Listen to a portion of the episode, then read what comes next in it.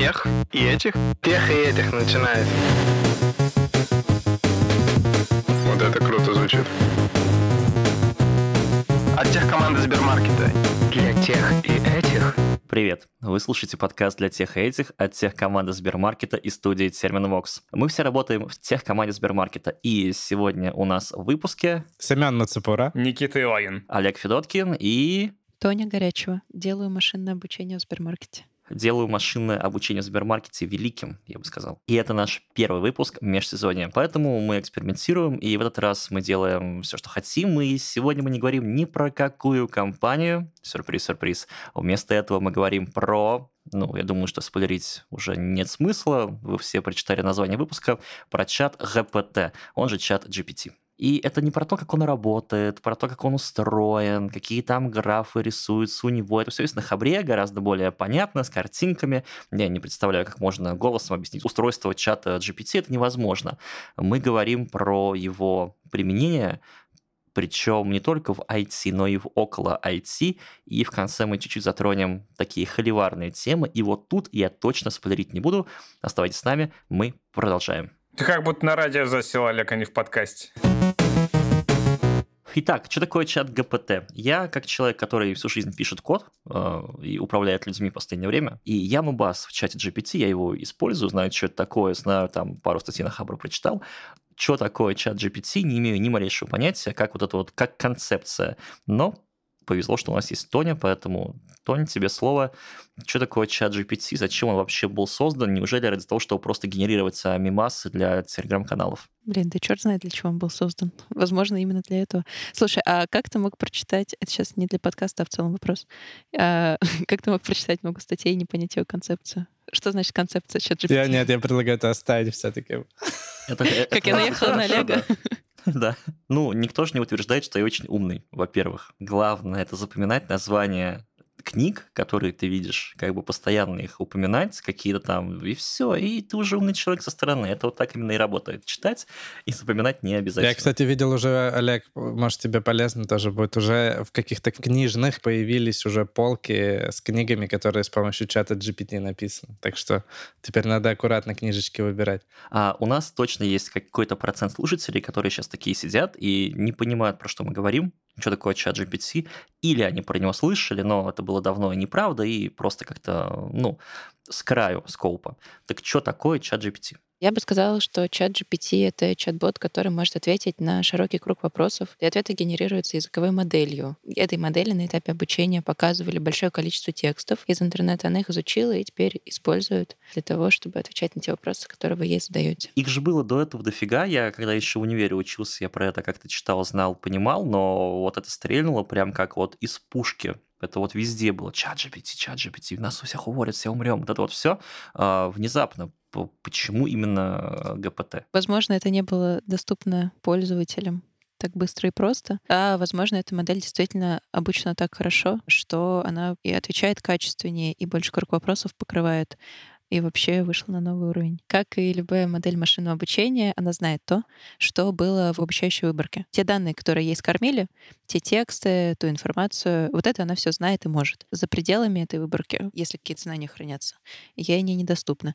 Короче, если в, в этой выборке была информация о том, как захватить мир, в целом она может составить инструкцию. Но тут следующий вопрос. А может ли она генерить, или есть ли другие, на самом деле, типы моделей, которые могут генерить менее детерминированные результаты. То есть на основании известного генерить скорее неизвестное. Ну, такие какие-то области энтропии. Любая модель машинного обучения учится искать закономерности в данных. Иногда модель переобучается и находит там те закономерности, которых нет. Ну, то есть э, что-то, что не является закономерностью, а просто какой-то паттерн локальный. Соответственно, может получиться так, что э, она найдет какие-то очень сложные зависимости. Модель может в данных найти что-то такое, э, скомпоновать одно с другим и выдать как верный ответ, хотя на самом деле он таковым не является, просто потому что ей показалось, что это правильно. Да, причем феномен именно с чатом э, GPT, не только с ним, но это феномен последнего времени. Во-первых, слово обучение — это достаточно, ну, вот если вы не знаете, как это проходит, слово обучение, оно здесь обманчивое. Скорее, это не обучение. Вот мне понравился пример из той статьи на Хабре,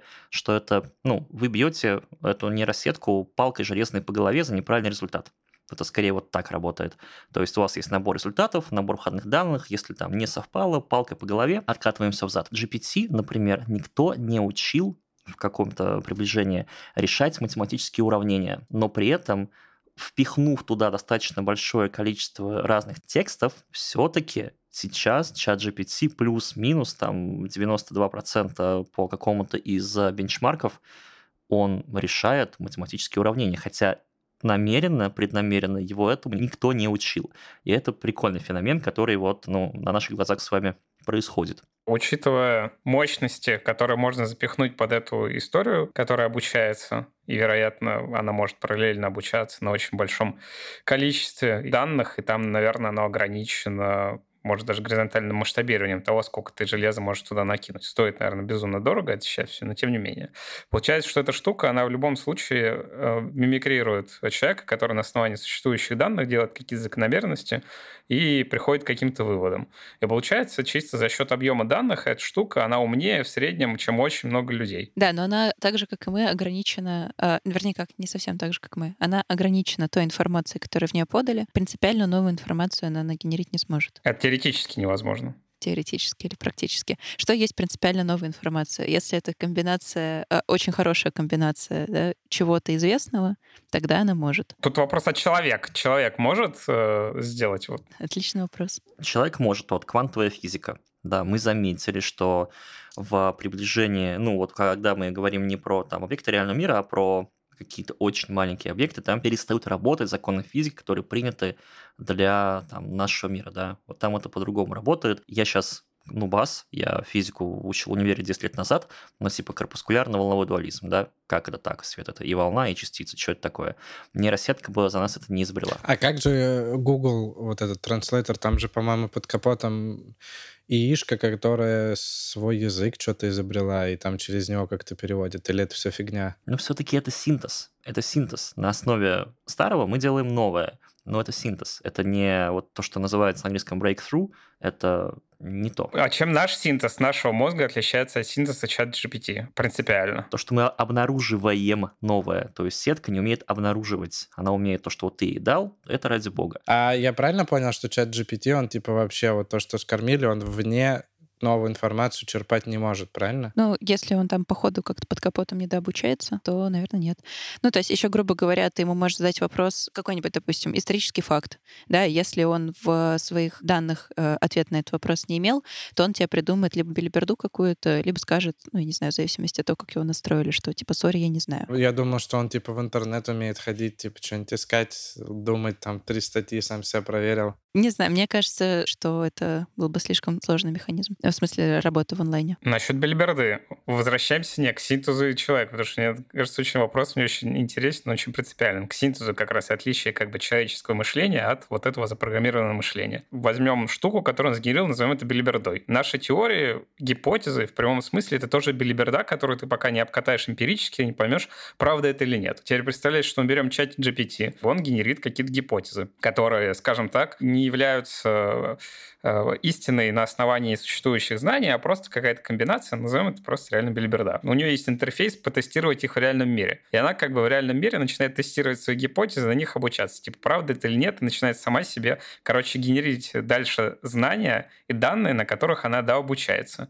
И вот вопрос, чем вот это как принципиально будет отличаться тогда от человеческого мозга, который генерит. Вот она тоже может трам-пам-пам, а может волна, типа, сгенерила билиберду. Типа, волна — это на самом деле э, два явления физических. И такая, давай я потестирую. У нее там есть интерфейс к лаборатории, она начинает ставить физические эксперименты, хренак сработала, нифига себе, она открыла новый закон физики. И все, и теперь она добавляет этот закон физики в свою базе знания и начинает работать дальше. И внезапно она заменяет нам всех ученых в том числе. Но есть, есть один нюанс.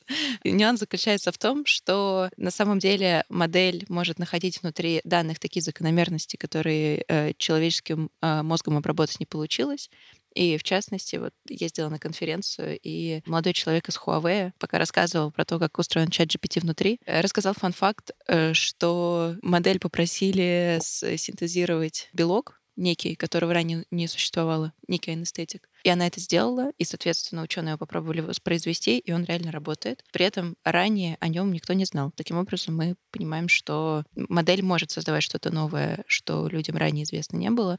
И, по-моему, основываясь на этом кейсе, ребята закрыли э, доступ, не доступ, а информацию об архитектуре GPT-4, чтобы никто, кроме OpenAI, ее повторить не смог. Ну, это отрыв башки, но тут, наверное, больше вопрос. Это байка все-таки или нет? Интересно, верно ли, что весь наш процесс вывода новых законов физики, я имею в виду, ну и вообще познания мира, это на самом деле просто построение очередных закономерностей между тем, что мы уже наблюдали. И в смысле, если мы возьмем все эти наблюдения, которые мы понаблюдали, загрузим в машинку, которая может намного более многомерно эти закономерности вычленять, то, очевидно, она в этом смысле куда умнее нас и может находить того, что человек в жизни бы никогда э, не нашел бы, потому что у него в голову просто такой массив бы не зашел. Я тоже об этом подумала, что на самом деле ученые, когда выводят физические законы, они что делают? Они смотрят в данные, наблюдают их, и вдруг им в голову приходит гениальная идея про закономерность, которая в этих данных содержится. Модель делает ровно то же самое. Смотрит данных, ищет там закономерности. В теории, если данные приготовить правильно и подать модель на вход, она может в них открыть те законы, а, которых человечество ранее не открывало. Слушай, а вот интересно, какие вообще есть ограничения от чата GPT и использования его? Он тебе что-то ответит, а ты наверняка не знаешь, это типа валидно или белиберда полная. И если, значит, ее отправить жить свою жизнь и ставить свои эксперименты, она будет приходить к каким-то собственным выводам и строить такую альтернативную ветку истории, э, альтернативную ветку развития науки, и куда она нас приведет. Это как типа в блокчейне у тебя должна быть, ну, набраться большая часть голосов, да, чтобы цепочка блоков стала валидной. Ты предлагаешь отдать ее на самостоятельное существо существование, и дальше что? К чему она выведет? Потом какие-то знания оттуда надергать в нашу реальность? Ну, мы можем это, конечно, использовать это так, надергивать знания в нашу реальность, те, которые она нагенерила, и реально оказались правдивыми, с одной стороны. А с другой стороны, это может привести... Ну, мы же таким методом, скажем, поступательным индукции можем прийти к тому, что эта штука может глобально управлять э, всем человечеством. Представляешь, что мы начинаем давать ей интерфейс. У нас же там умные дома, вот это все есть, там свет включить-выключить он тебе может, да? А еще он может что-то иное начать делать. Зависит от того, насколько сильно мы цифровизируем нашу жизнь, сильнее дальше в будущем. И вот у тебя получается, что в нулевом боясе у тебя может нейросетка быть, которая э, включает-выключает всем свет в домах, а дальше уж как бы зависит от того, какой ты интерфейс в реальный мир ей дашь. И она как бы потом видит, там, включает выключает свет человека, он там спит плохо. Она такая, типа, хочу, чтобы все люди умерли, если они будут спать, они умрут. И она, короче, все, не дает всем спать глобально с помощью тех интерфейсов, которые есть. Я думаю, что, ну, если ты можешь эту инструкцию э, разбить на много маленьких инструкций, а каждая из которых можно автоматизировать, ну, как ты сказал, дать интерфейс, то вполне. Но если у тебя нет поверх механизмов контроля, то она действительно может в своем обучении уйти далеко не в ту степь. И что тогда получится? И тут мы приходим напомню, это Киллан Масковичу, нашему любимому, который говорил, что должен быть рубильник у этой всей истории. Потушить свет, выключить мегамозг, спасти человечество. Да, был такой хоррор-рассказ, где изобрели там условный искусственный интеллект. Одним из правил работы этого интеллекта было то, что нельзя дать человеку умереть своим действием или бездействием. Это, кажется, еще из Айзека Азимова, один из законов робототехники. А, но искусственный интеллект понял это превратно и, в общем-то говоря, стал делать так, что люди вообще не могут умирать, то есть поддерживать у них жизнь всеми доступными способами. И привело это к такой антиутопии, где все максимально плохо. Но вот если чуть-чуть отойти в сторону от э, все-таки будущего и перейти к настоящему, то вот прямо сейчас мы видим вал просто там у кого-то паники, у кого-то шуток, у кого-то уже планов э, на тему того, а может ли чат GPT и его аналоги и последователи заменить нас с вами, простых программистов, инженеров, э, QA-специалистов, э, продукт-овнеров, проект-овнеров, скрам-мастеров – и так далее, так далее, так далее, не лишимся ли мы работы, потому что объективно тот код, который GPT выдает, он в целом, ну, работает, да, get shit done, это пожалуйста. Что будет с нами? Да все, на свалку истории уйдет человечество, Олег. Что еще делать? Я бы сказала, что надо решить э, проблему валидации. Если проблема валидации будет решена и будет какой-то гарантированный способ понять то, что сказала модель, это булшит или не булшит, и там оно сработает или не сработает, то тогда тогда да, может заменить. Вот, но ладно, справедливости ради про человека тоже не всегда можно сказать это. Вот то, что он сейчас выдает, это булшит или нормальная тема? Это правда. То есть есть у тебя какой-нибудь э, менеджер, э, которым ты задаешь вопрос, он тебе отвечает. И ты такой, ну, наверное, он знает, что говорит. А потом оказывается... Я местами про себя не могу понять. Вот я вот то, что собираюсь сделать, это булшит или не булшит. Тут, конечно, да. Ну, то есть то же самое по обучению с учителем, так называемое, получается, для модели. Берем подвал, заселяем его людьми, которые на какие-то вещи чат GPT начинают говорить, насколько это булшит или не булшит, вообще говоря. Это должна быть не модель поверх модели, а какие-то более жесткие правила, потому что все равно работу модели ты полностью контролировать э, не сможешь. Вот, то есть там не должно быть вероятности в схеме валидации. Задаем чат GPT вопрос, он тебе что-то отвечает, и ты такой, ну, он мог скомпилировать какой-то бред из того, что ему ранее показывали, а мог ответить действительно по делу. И у тебя есть какая-то вот эта градация от бреда до нормального ответа. И, соответственно, надо как-то понять, как э, разграничить одно от другого. Если ты это будешь делать моделью, то она будет тоже иметь какую-то ошибку, и у тебя просто будет ошибка поверх ошибки. До конца ты ее, наверное, снизить не сможешь. Но все-таки, вот если представить, что я простой парень, Олег, пишу код, неплохо себя ощущаю по этому поводу, стоит ли мне начинать переживать за рабочее место и там интересоваться вакансиями в такси? У меня на это на самом деле следующий ответ, он не только про настоящее и про будущее. Называется «Как вообще остаться релевантным?» э, с учетом развития технологий. Во-первых, эти технологии делать. Очень простой ответ. То есть, если хотите остаться релевантным, то вам надо делать те технологии, которые двигают вперед. Ну, то есть, вот если вы работаете там, э, вот мне кажется, Тоня в этом смысле более защищена на рынке труда, нежели чем мы с вами. Но не точно, не точно. Если я, как ML-инженер, делаю простые модели, то э, это тоже запросто можно автоматизировать. Да-да-да-да, да, конечно. И дальше мы переходим к следующей интересному тезису, если мы говорим как раз про решение задач, что всякие задачи и вообще любая сложность — это распределение. Причем оно с очень длинным хвостом, где в хвосте находятся вещи, которые очень там много неопределенности, которую, скорее всего, в моменте вот то, что есть как бы чат GPT сейчас, в будущем не сломает. И, скорее всего, там возможность ее это сломать зависит в том числе от вычислительных мощностей, и это уравнение надо еще посчитать. Возможно, нам надо всю Землю будет покрыть электростанциями и процессорами, чтобы у этой штуки хватило мощи, значит, обслуживать и вытаскивать длинный хвост с большой неопределенностью, и вообще сможет ли там это уравнение, ее решение сойтись глобально к чему чему-то. И вот эта область сложных решений — это то, где сейчас находятся самые высокооплачиваемые программисты, самые лучшие профессионалы.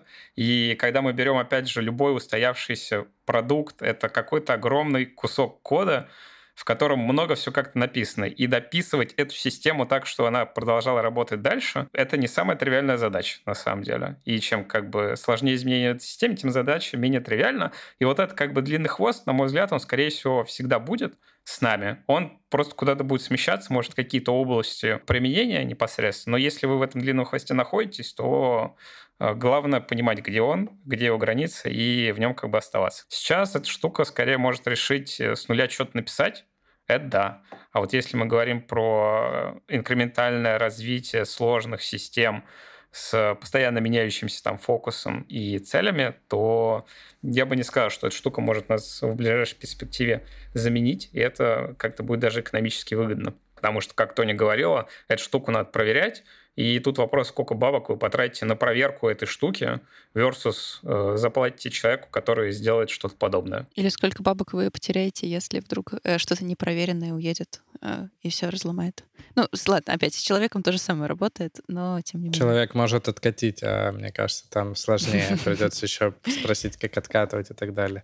На самом деле, я что-то вчера долго думал на эту тему, пока к выпуску мы готовились. И мне что-то на ум пришла идея, что на самом деле, если взять такую теорию, что люди в целом ленивые, то мне кажется, бояться особо нечего, потому что те же тильды и WordPress уже существуют, мне кажется, там десятки лет. Ну, типа с сайтов всегда можно было собирать шаблон, но тильда дает возможность вообще, там, мне кажется, я на прошлой неделе там лендинг собрал, что мне минут 20 потребовалось, и это было довольно удобно. Причем я видел видео, как это делают через тот же чат GPT, когда ты просишь постоянно типа подвигать кнопочки влево-вправо, и это на самом деле не так удобно. И мне кажется, что на самом-то деле оно не везде зайдет, как мы этого боимся. То есть где-то это слишком сложно, и уже есть сервисы, которые проще это делают. Та же Тильда, на мой взгляд, проще для того, чтобы собрать нужный тебе лендинг, если ты понимаешь, что ты хочешь сделать. А если ты не понимаешь, что ты хочешь сделать, GPT тебе, мне кажется, только навредить может. Ну и то же самое со сложными системами. Я не уверен, что чат GPT смог бы написать э, Сбермаркет. Вероятно, мы бы там ни один хейлоуд не пережили, и, возможно, как бы она не умеет настолько круто там на всю систему смотреть. Это пока. Да, может быть, пока, но не факт. Если она что-то напишет, как говорит Тоня, а потом это сама же сломает, и никто в этом разобраться не сможет, есть всегда вероятность похоронить за три секунды весь свой бизнес и там всю свою систему. И второе, что мне кажется, что как раз чат GPT прикольно зайдет, как в свое время там Excel появился и там автоматизировал кучу вещей там для определенного слоя сотрудников и работников. Мне кажется, с чатом GPT то же самое будет, что он займет какую-то свою нишу, но не с точки зрения того, что кто-то уволится, а с точки зрения того, что он должен сделать нас мощнее. Ну, то есть, типа, он тебя сможет сделать продуктивнее в пять раз, и ты сможешь больше value поставлять за счет этой продуктивности. Должна появиться какая-то синергия с чатом GPT. Возможно, он вообще когда-то там через 4-5 лет, не знаю, 15, станет какой-нибудь строчкой в резюме, что типа уверенное пользование чатом GPT, чтобы он тебя просто ускорял и бустил э, в каких-то моментах. Ну, то есть, если сейчас взять какой-то пример, я думаю, что уже можно его нормально использовать, чтобы красиво те же письма писать быстрее, чем это делает человек. Я думаю, что вот в этом он уже супер помогает многим людям. Или готовиться к каким-то выступлениям. Вот э, у меня предстоит рассказывать людям про стресс, как с ним бороться. Я не то чтобы специалист. Ты перестрессовал и решил в GPT спросить. Да, и я написал GPT, типа, представь, что ты психолог, практикующий, там, ну, тут нужно дать хорошую вводную, чтобы он заработал. Это, я думаю, по поводу рабочих мест, что у нас точно. Кстати, Тоня, к тебе вопрос.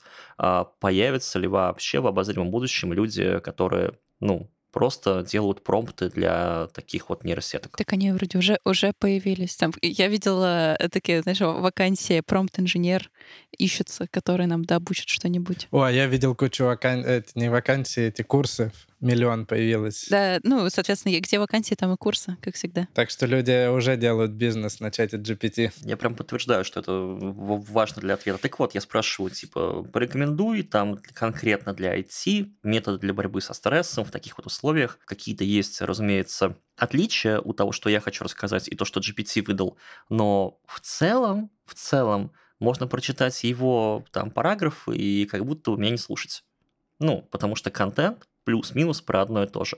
Там, да, человек это подаст с эмоцией, расскажет, какие-то примеры понятные приведет, но и GPT это может сделать. И вот здесь это как помощь для, для выступлений, точно помощь, так и фактически а зачем тебе слушать выступление? Спроси у GPT. Ну, ты также можешь пойти на Хабре статью прочитать. Зачем тебе слушать выступление? Пойди прочитай статью на Хабре. Не, ну конфе — это entertainment. Ну, это конфе — это развлечение в немалой степени все-таки. Ну, я вот именно про сам факт. Опять же, зачем тебе читать там... Ну, это уже такое. Мы спускаемся не туда, типа, зачем читать книгу, если можно спросить чат GPT. Но книга все-таки подробнее объясняет. Надо понимать, что чат GPT — это просто один, еще один источник информации, который можно использовать, когда ты что-то делаешь. Я тут недавно с человеком говорил, и мы выпуск, помните, писали про системы рекомендаций, которые меняют твою картину мира непосредственно и суживают твой взгляд вообще на реальность. И тут на самом деле-то глобально ничего не поменялось. Вот есть телевизор, в котором тебе что-то говорят. Если ты смотришь один канал и слушаешь, что он тебе говорит, и веришь как бы этому, и только это используешь, то глобально с приходом чат GPT в твоей жизни ничего не поменялось. Потому что это твой подход к жизни. Ты используешь какой-то один источник информации, который может сформировать в тебе какую угодно знание и понимание реальности. Это столетиями уже делалось. Когда-то это были газеты, в которых писалось то, что надо, и формировали мнение, какое надо. Потом это стало телек, формировали мнение, какое надо. Теперь это э, социальные сети, 100-500 э, каналов, которые просто то же самое одну мысль фрагментирует и вроде как доносит из множества источников тебе, а чат GPT — это всего лишь один источник из просто тысяч вещей, из которых можно сейчас черпать информацию. И интерес в том, чтобы находить уникальную информацию и сравнивать кусочки уникальной информации друг с другом. Вот это прям крутейшая штука, которой сейчас нет, ее приходится делать, вообще говоря, вручную в своей голове. Ты смотришь, читаешь различные источники, ты сравниваешь между собой, ты опираешься на старый добрый непобедимый common sense, здравый смысл, который э, во все века, кажется, актуален.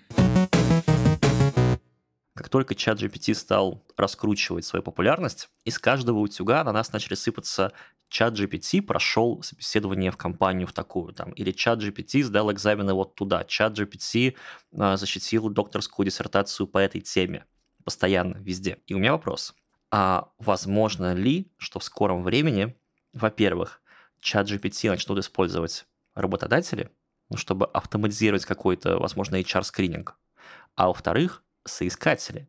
Представьте, вы проходите интервью, у вас параллельно открыт чат GPT, и вас интервьюер спрашивает что-то, вы вбиваете это в чат GPT и получаете ответ. Я потыкал GPT-шку ну, на тему там, знаний по программированию, я вам скажу так, абсолютно все вопросы, которые я ей задавал, она на них ответила, ну, приемлемо. Это там не принципал, инженер уровень по осознанию того, что она говорит, но ответы правильные, вполне.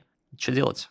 Или просто ты слишком далек от нее, и она уже настолько круче, чем ты, что ты думаешь, что твои знания лучше. Нет, там просто были вопросы. У меня там есть список вопросов для принципал инженеров, и там прям лютые есть вещи, на которые отвечают, ну вот, типа, 2-3 человека из 10, которых я опрашиваю на, на интервью, чат GPT отвечает на все. Как бы, что делать? Как с этим бороться? И надо ли с этим бороться? Ну, если опустить э, тот момент, что моделька может уйти с разговором не в ту степь, которую мы вначале обсуждали, мне кажется, почему нет? Ей отвечают, она спрашивает, э, задает вопросы. Ей отвечают, она задает следующий вопрос поверх этого. А как вы отнесетесь? Вот представьте, вы приходите на собес, там Тебя робот? устраивает. Да, а там робот сидит. То это не обидно как-то? Не знаю, ну ты же можешь тестовое задание проходить. Ну, условно, тестовое не в смысле делать, а вот тебя там а, тестирование, ты там отвечаешь на вопросики. Я помню, мне кажется, лет пять назад я проходил собес, мне типа ссылку скинули, там включается камера, запись, типа у меня просто какие-то вопросы появляются на экране, я сижу как попугай, короче, отвечаю, и кому-то потом эта запись улетает, мне типа на следующий день там какой-то ответ приходит. Но тогда это смотрелось очень крипово, я себя просто каким-то додиком, если честно, чувствовал. И не перестал с тех пор. А если по ту сторону будет э, Скарлетт Йоханссон, э, будет задавать тебе вопросы в ответ на то, что ты ей скажешь? Ну просто опять же, собесы — это что? Это же не только понять человека. Создать впечатление о самих себе. Да, да, он же должен также и тебя понять, что у тебя в компании происходит. Тогда, Олег, можно все свести к тому, что у тебя две модельки просто вместо тебя с кандидатом общаются, и такие потом вам говорят что-то. И ты потом в Тиндер переходишь, такой, типа, свайп делаешь, и все равно вам надо встретиться. И там тоже Да-да-да-да. нейросетка. И это называется сингулярность. Это вот когда ИИ общается с другим ИИ, вот мы здесь. Ну, еще, мы еще не там, но вполне можем оказаться там. А для, мне кажется, более линейного какого-то персонала, где там задачи такие более тривиальные, скажем, мне кажется, там тоже уже давным-давно интегрированы истории автоматических собесов, и мне кажется, сетка хуже может сделать только если она еще не в ту степь куда-то пойдет. Ну, типа, у тебя всегда есть шаблон. По шаблону спрашиваешь, потом какой-то средний параметр от тебя дается, и ты такой, типа, «О, нормальный человечек берем. Хорошо, допустим, файн. А если мы ситуацию перевернем, и я говорю, к вам пришел чувак, который прошел у вас интервью на какую-то там достаточно серьезную вакансию, но прошел на него, юзая чат GPT параллельно. Да, это вполне, э, это рано или поздно произойдет. Вопрос времени. Да, мне кажется, это значит, что интервью у тебя плохой был. Ну, то есть вот эти, я считаю, капитально все интервью, которые просто состоят из каких-то вопросов, на которые можно ответить, а не ситуации недетерминированные, которые тебе нужно раскрутить, покрутить и на самом деле через взаимодействие с другим человеком к чему-то прийти. Это как бы так, такое себе интервью. Так я уверен, что чат GPT ситуацию ответит правильно. Ты ему просто в промпт вобьешь, типа, представь такую-то ситуацию, что мне с ней делать?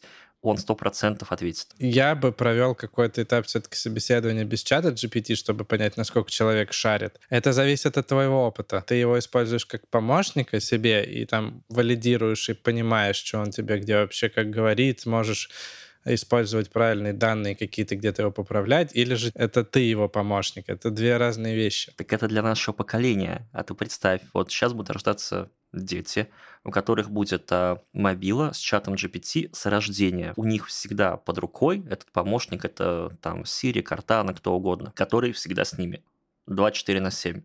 и они научатся ему верить, это де-факто заменит мозг и часть образования. Зачем тебе учить что угодно? Да, это то же самое, но как бы то же самое, что сейчас. Зачем тебе учить что угодно, ты погуглишь. Это просто время получения информации для тебя сокращает, наверное, в этом смысле. Но глобально этот вопрос, учиться мне или нет, э, читать мне что-то другое или нет, он все равно остается. Google не даст тебе ответа, такого как чат GPT. Google даст тебе статью там типа «Почему Чатский был неправ?» да? Google, наверное, себе какую-то статью выдаст на эссе на эту тему. А чат он GPT тебе хотя бы расскажет. несколько статей выдаст, это типа можешь несколько прочитать. А чат GPT тебе просто одну выжимку делает во-первых. А чат GPT будет выдавать одну, ровно одну. И это будет проблема, потому что, ну, по факту наши знания заменятся вот этими какими-то едиными знаниями большой-большой нейросети. Чат GPT пишут люди, так его использовать тоже будут люди. То есть тут скорее вопрос не в чат GPT, а в людях, которые в нашем мире живут и что-то э, с ним делают. Точно так же, как может ли чат GPT нажать красную кнопку уничтожить весь мир – ну так опять же, это не чат GPT нажмет, а человек как бы сделает чат GPT и что-то ему скажет, э, и это приведет к тому, что красная кнопка будет нажата. Я прямо сейчас могу чат GPT использовать для принятия решений управленческих. То есть кому-то рейзить. То есть я буквально могу скормить... Кому-то рейзить, что? В чат GPT я этого не буду делать, то есть я вменяемый человек, но как бы отговорите меня. А в чат GPT а, скормить на ввод там, достижения чувака или чуваков и попросить его откалибровать их между собой. Я это, в общем, потыкал, конечно, абстрактно, без каких-то там реальных данных, без всего, но она и это может. Она может сравнивать э, какие-то два достижения. То есть мы можем использовать не только в найме, да, GPT, мы можем его использовать еще и в управлении. То есть буквально там спрашивать советы касаемо и каких-то случаев с конфликтом, каких-то случаев э, с управлением, с грейдами, с рейзами и так далее, так далее, так далее.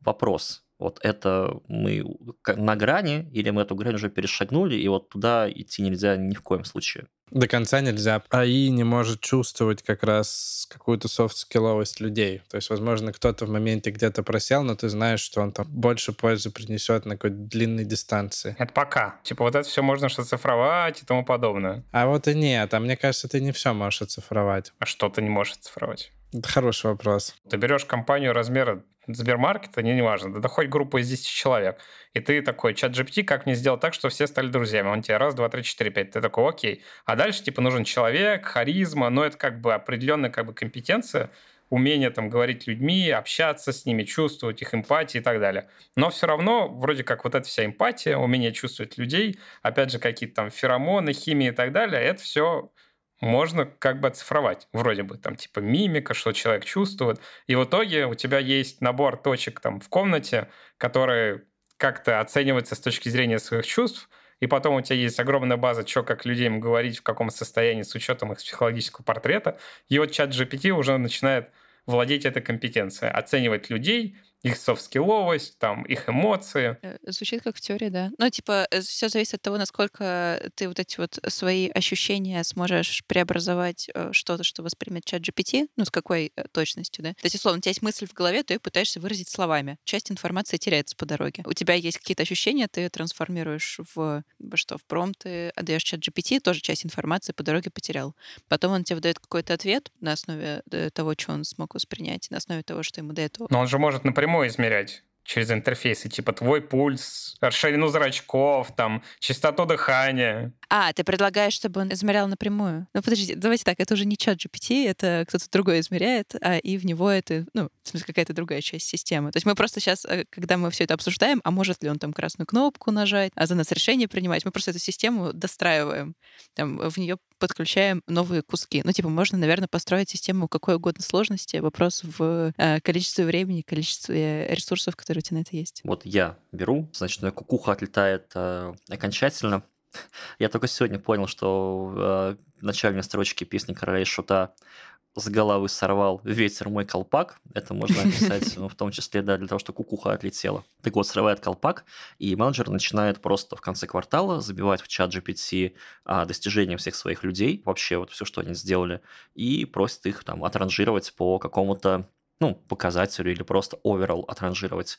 И с какой-то стороны это идеальное решение, потому что это безэмоциональная, а, не привязанная ни к кому из людей система. Да, ты можешь нафакапить промпт а, своими когнитивными искажениями, но чат GPT в теории от них свободен. Почему в теории? Потому что и, кстати, вопрос к тебе, Антонь. Распространяются ли наши когнитивные отклонения на чат GPT, потому что чат GPT все-таки обучается на нас, а у нас этих искажений как э, махорки у дурака. Ну, типа да. То есть он же смотрит, условно, на тексты, которые ты написал. Давайте берем не чат GPT, а какую-то любую другую модель, не такую сложную. Взял, обучил модельку на э, текстах определенной тематики, он тебе только в этой тематике отвечает. Наверное, если ты его а, обучил на текстах, которые, на диалогах, которые отвечают в определенном стиле, он тебе другого стиля ответов выдать и не сможет. Ну, и здесь аналогию можно предложить бесконечно. Получается, что чат GPT усредняется, да, а не превосходит человека. Нет, я бы сказала, что если ты ему покажешь нескольких людей, он в зависимости от входного контекста может быть одним, вторым или третьим. Тот, который ответ он выбирает, и вес, он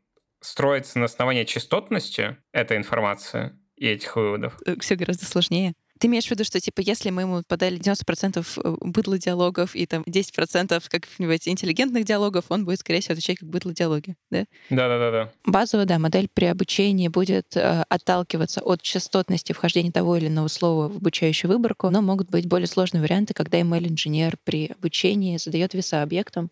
То есть каждый объект выборки имеет разную важность. Но для упрощения можно считать, что, да, все, э, все строится относительно частотности. Ну, насколько я понимаю, чат GPT, давайте так, я тоже не, его не обучала, там рядом ни с кем не сидела. Ты, короче, подаешь в модель огромное количество информации, и, соответственно, под разные тематики у тебя э, происходит до уточнения того, что в данном случае считается правильным, что считается неправильным ответом. Ты задаешь ему вопрос, ты видишь, что он здесь э, лажает, и ты подаешь туда новую порцию информации и заново бьешь железной палкой по голове, пока он конкретно тут не начнет отвечать лучше. Наверное, никто не строил э, карту всех возможных ответов, и невозможно ее построить. Да? Люди только какой-то вопрос задали, он там облажался, они узнали, что да, здесь он конкретно отвечает не очень.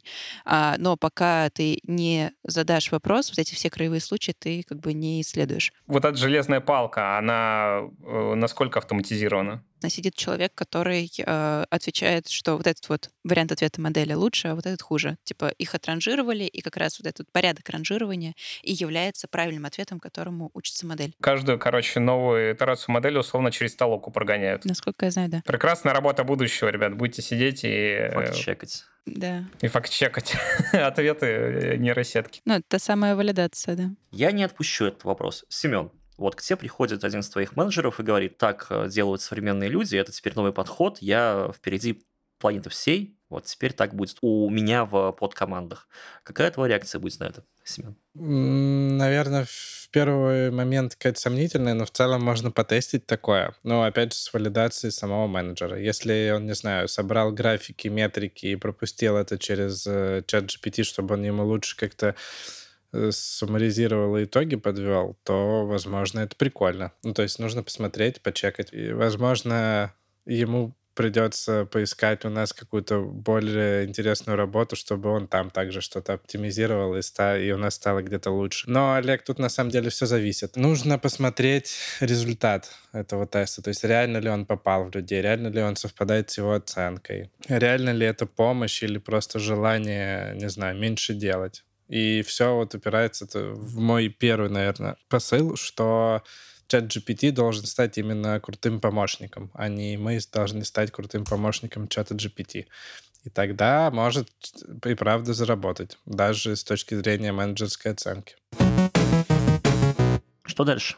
Вот сейчас мы в точке такой хайпа GPT, он может спасть, это может забыться, это может умереть, или это может стать э, технологией, которая ну, разделит мир на до того и после того. Слушай, ну я не берусь сказать, что он прям разделит мир на до и после, но определенно было бы странно, если бы хайп спал, потому что типа, оно работает, оно помогает, э, на его базе можно построить много чего. Он все еще не идеален, но я думаю, что он будет улучшаться, во-первых, а во-вторых, а, найдутся какие-то новые неожиданные применения, которые пока еще люди не придумали, но придумают рано или поздно. Мне просто интересно, типа, это одна из нескольких сотен просто хайповых технологий, или они, правда, действительно уникальные и такие единственные? Из больших языковых моделей ChatGPT она самая продвинутая. Хотя буквально некоторое время назад OpenAI анонсировал GPT-4, и эта модель умеет работать не только с текстами, но и с изображениями. А другие мощные примеры а, моделей — это Midjourney, Stable Diffusion. Далее и что-то еще, Семен, ты говорил, Кандинский, да? Кандинский, да. Но Кандинский — это вообще наша технология Сбера. Мне дали меньше всех понравился. А Midjourney максимально неудобен э, из-за того, что он только через Discord как то туда подключаешься. Кандинский пока что мне больше всех понравился. Удобная API наше все. А еще я знаю, есть IBM Watson вроде, тоже ей там сто лет в обед, и она вроде как в медицине очень круто там используется, и более такой B2B-шный сегмент тоже очень хорошо себя там чувствует. У меня есть прикольная история. На самом деле она началась с того, как мы начали записывать этот подкаст. В общем, а, мы ездили с женой и сыном на Шри-Ланку как-то в отпуск. А, малышу тогда было чуть меньше двух лет, а он тогда вот на книжки всякие подсел с картинками вот этим всем. Ну, мы, короче, прикольно отдохнули, ему все понравилось. Это был первый большой такой отдых для него вне дома, куда-то мы поехали. Я что-то загорелся по, по мотивам этой всей истории какую-то ему небольшую книжку записать, потому что мы, когда вернулись домой, он все время ходил, что-то вспоминал. Там же еще немножко другой мир, типа Азия, природа, всякие тук-туки ездят. Ну, в общем, я что-то думал, думал, пока искал, как это сделать. Я только оглавление где-то в заметках сохранил, потом что-то завертелось, понеслось, и я в итоге что-то так и забыл. Я просто периодически вспоминаю, что какой-то есть такая незакрытый гештальт, что надо книжку сделать. И мы, когда с вами на самом деле записывали выпуск, этот первый созвон наш был, а, я что-то вспомнил про эту тему, загнал а, оглавление а, этой книжки в чат GPT, соответственно, и спустя там что-то минут 40 диалогов он мне выдал довольно прикольный, прикольное содержание, такое для детской книжечки, но по итогу трех часов у меня есть какая-то книжечка, которую я хотел добавить иллюстрации, распечатать, но моей идеей я хотел это сделать опять через ЗАИ, полностью картинки, но я на самом деле не смог сделать, возможно, это опять кривость моих рук, но я не смог нарезать картинки в одной стилистике. Иллюстратора все равно пришлось найти на фрилансе, чтобы он красиво это все душевно сделал. Надеюсь, что к концу месяца уже какой-то результат даже будет, можно будет даже показать. Знаешь, что самое пугающее, Семен, в твоей истории? Твой отношение к чат GPT, если заметить э, семантически, какие слова ты использовал, ты его человечил. Ты говорил «мы»,